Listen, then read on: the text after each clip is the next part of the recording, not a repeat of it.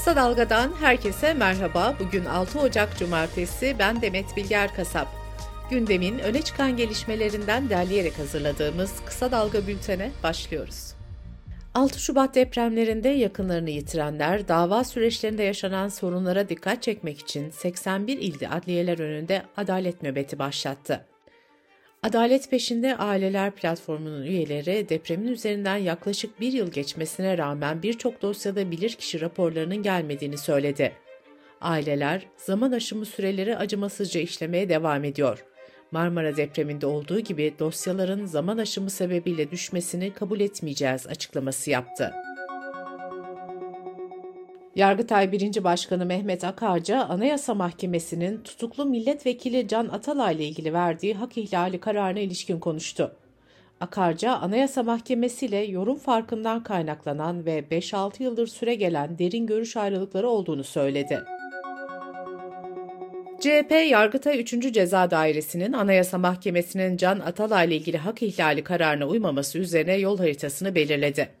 CHP ilk olarak meclisin 9 Ocak Salı günü olağanüstü toplanması için başvuruda bulundu. CHP'nin yanı sıra DEM Parti, Saadet Partisi, Emek Partisi, Deva ve Demokrat Parti'nin imzaladığı dilekçeye İyi Parti imza atmadı. CHP 14 Ocak'ta da Ankara Tandoğan Meydanı'nda miting düzenleyecek. CHP'nin İstanbul Büyükşehir Belediye Başkan adayı Ekrem İmamoğlu seçim kampanyasını başlattı. İmamoğlu çalışmalarını İstanbul'a hizmette tam yol ileri sloganıyla yürütecek. Aday tanıtım toplantısında konuşan CHP Genel Başkanı Özgür Özel, İmamoğlu'nun bir kez daha seçileceğini belirterek ne yaparsa yapsınlar hiçbir adaydan çekincemiz yok, dedi. Cumhurbaşkanı Recep Tayyip Erdoğan'ın İstanbul Büyükşehir Belediye Başkan adayını pazar günü açıklayacaklarını duyurmasının ardından siyasi kulisler hareketlendi. AK Parti kulislerine göre İstanbul için eski Çevre ve Şehircilik Bakanı Murat Kurum aday gösterilecek. Ankara adayının ise Keçiören Belediye Başkanı Turgut Altınok olacağı öne sürülüyor. AK Parti ve MHP 30 büyükşehir ve 29 ilde ittifak yapacak. AK Parti sözcüsü Ömer Çelik, Filistin mitinginde tevhid bayrağı açılmasıyla başlayan tartışmaları değerlendirirken hilafet gibi bir gündemimiz yok dedi. Sosyal medyadaki paylaşımları nedeniyle hakkında soruşturma başlatılan gazeteci Fatih Altaylı, yurtdışı çıkış yasağı ve imza şartını içeren adli kontrol kararıyla serbest bırakıldı. Torpil iddialarıyla gündeme gelen Adalet Bakan Yardımcısı Ramazan Can'ın cep telefonundaki görüntülere yayın yasağı getirildi. Bu arada CHP Genel Başkan Yardımcısı Gökçe Gökçen, Ramazan Can hakkında suç duyurusunda bulundu. İçişleri Bakanı Ali Yerlikaya, Kafes 29 operasyonlarında Volkan Reçber ve Emrah Sever'in lideri olduğu iki suç örgütünün çökertildiğini söyledi. Yerlikaya, suç örgütleriyle ilgili hepsi kafese girecek dedi. Instagram'daki Var Böyle Tipler adlı hesabıyla tanınan sosyal medya fenomeni Kıvanç Talu ve reklamcı eşi Beril Talu dolandırıcılık iddiasıyla gözaltına alındı. Talu çiftinin işbirliği teklifiyle yakın çevresinden 100 milyon liradan fazla para topladığı öne sürülüyor. Talu çifti ise ifadelerinde suçlamayı reddetti. Türkiye Futbol Federasyonu Başkanı Mehmet Büyükekşi, Beşiktaş-Lugano maçında taraftar tepkisinin ardından stadyumu terk etmişti. T24'ün haberine göre Büyükekşi'ye küfür ettiği suçlamasıyla 41 kişi hakkında dava açıldı. İstanbul Tabip Odası, COVID-19 ve diğer mevsimsel virüsler nedeniyle vaka sayılarının arttığını ve birçok hastanede yoğun bakımların dolduğunu açıkladı. Son yağışlarla birlikte İstanbul'un su ihtiyacını karşılayan barajlardaki su seviyesi de yükseldi. Yaz aylarında kuraklık nedeniyle hayvanların otladığı Kazandere ve Papuçdere barajlarındaki doluluk oranları %40'lara ulaştı.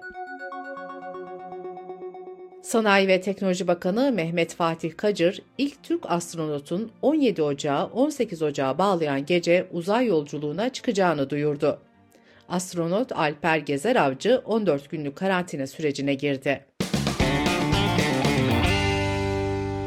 Kısa Dalga Bülten'de sırada ekonomi haberleri var. İstanbul Planlama Ajansı'nın araştırmasına göre 4 kişilik bir ailenin İstanbul'da yaşam maliyeti 49.159 liraya çıktı. Bu maliyet geçen yıl 27.596 olarak hesaplanmıştı. Araştırmaya göre İstanbul'da ağız ve diş bakım ürünlerinin fiyatı yıllık %190, et ve kıyma ürünlerinin fiyatı da yıllık %113 arttı. Merkez Bankası'nın döviz rezervleri 12 hafta sonra geriledi. Uluslararası rezervler geçen hafta 5.14 milyar dolar azaldı.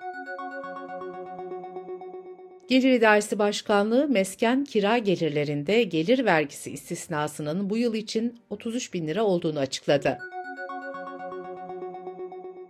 Amerikalı bankacılık devi Goldman Sachs bu yıl Türk lirasındaki değer kaybının tahminlerden az olacağını duyurdu. Amerika'da petrol stoklarının düştüğünü gösteren veriler ve Kızıldeniz'deki gerilim petrol fiyatları üzerinde etkili oluyor. Brent petrolün varili uluslararası piyasalarda 78.6 dolardan işlem gördü. Dış politika ve dünyadan gelişmelerle bültenimize devam ediyoruz. İsrail'in 7 Ekim'den bu yana Gazze şeridine düzenlediği saldırılarda öldürülenlerin sayısı 22.438'e çıktı. İsrail ordusu ise Gazze şeridinde halen 136 İsrailli rehinenin bulunduğunu belirtti. İsrail ordusu olayın üzerinden 3 ay geçtikten sonra Hamas'ın 7 Ekim saldırılarıyla ilgili araştırma komisyonları kurdu. ABD Dışişleri Bakanı Antony Blinken, Gazze'deki gelişmeleri konuşmak için Türkiye ve Yunanistan'ı da kapsayan Orta Doğu turuna başladı. İran'da en az 89 kişinin öldüğü Kasım Süleymani'yi anma törenindeki bombalı saldırıları IŞİD üstlendi.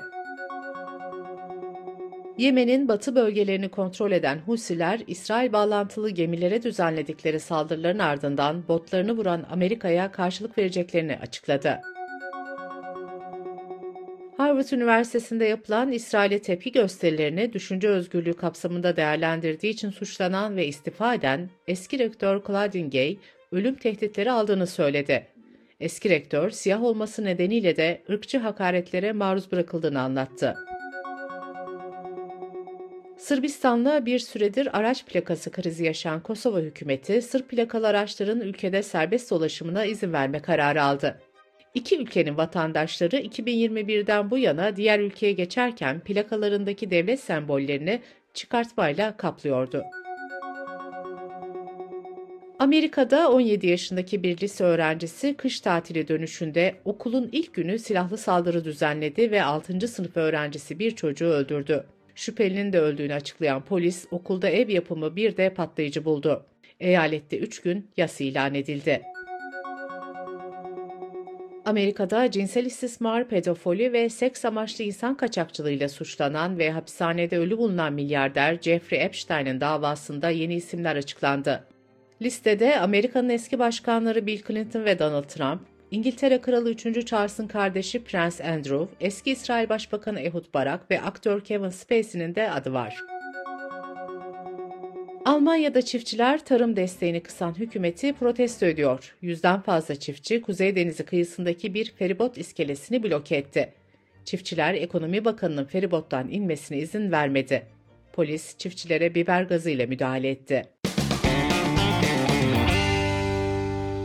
Sırada kültür, sanat ve yaşam haberleri var. Fox TV'de yayınlanan Kızıl Goncalar dizisine Rütük'ün verdiği ceza ve mekan kısıtlamaları Fransa'nın Le Monde gazetesine konu oldu. Gazete, dizinin muhafazakar çevrelerin öfkesini kışkırttığı yorumunu yaptı. 2024 yılının ilk vizyon haftasında sinema salonlarına 5'i yerli 7 film geliyor. Filmlerden biri Aras Bulut İğnemli'nin Mustafa Kemal Atatürk'ü canlandırdığı merakla beklenen Atatürk serisinin ikinci filmi olan Atatürk 1881-1919 Amerika'nın San Francisco şehrinin simgelerinden olan Golden Gate Köprüsü'ne intiharları engellemek için ağlar takıldı. Proje yaklaşık 6 yılda tamamlandı ve 224 milyon dolara mal oldu. Microsoft 30 yıl sonra ilk kez Windows bilgisayarların klavyesinde değişiklik yaptı. Yapay zeka araçlarını açmak için klavyede alt tuşuyla sol ok tuşu arasına bir co-pilot tuşu konulacak. İstanbul Kültür Sanat Vakfı tarafından 1987 yılından bu yana düzenlenen İstanbul Bienalinin direktörlüğünü küratör ve araştırmacı Kevser Güler devralacak. Metal müziğin önde gelen gruplarından Megadeth 12 Haziran'da Küçük Çiftlik Park'ta konser verecek. Konser biletleri 8 Ocak'ta genel satışa çıkacak. Bültenimizi kısa dalgadan bir öneriyle bitiriyoruz. Yeşim Özdemir'in hazırlayıp sunduğu Kadınlar ve Kurabiyeler podcast serisinin 5. bölümünü kısa dalga.net adresimizden ve podcast platformlarından dinleyebilirsin.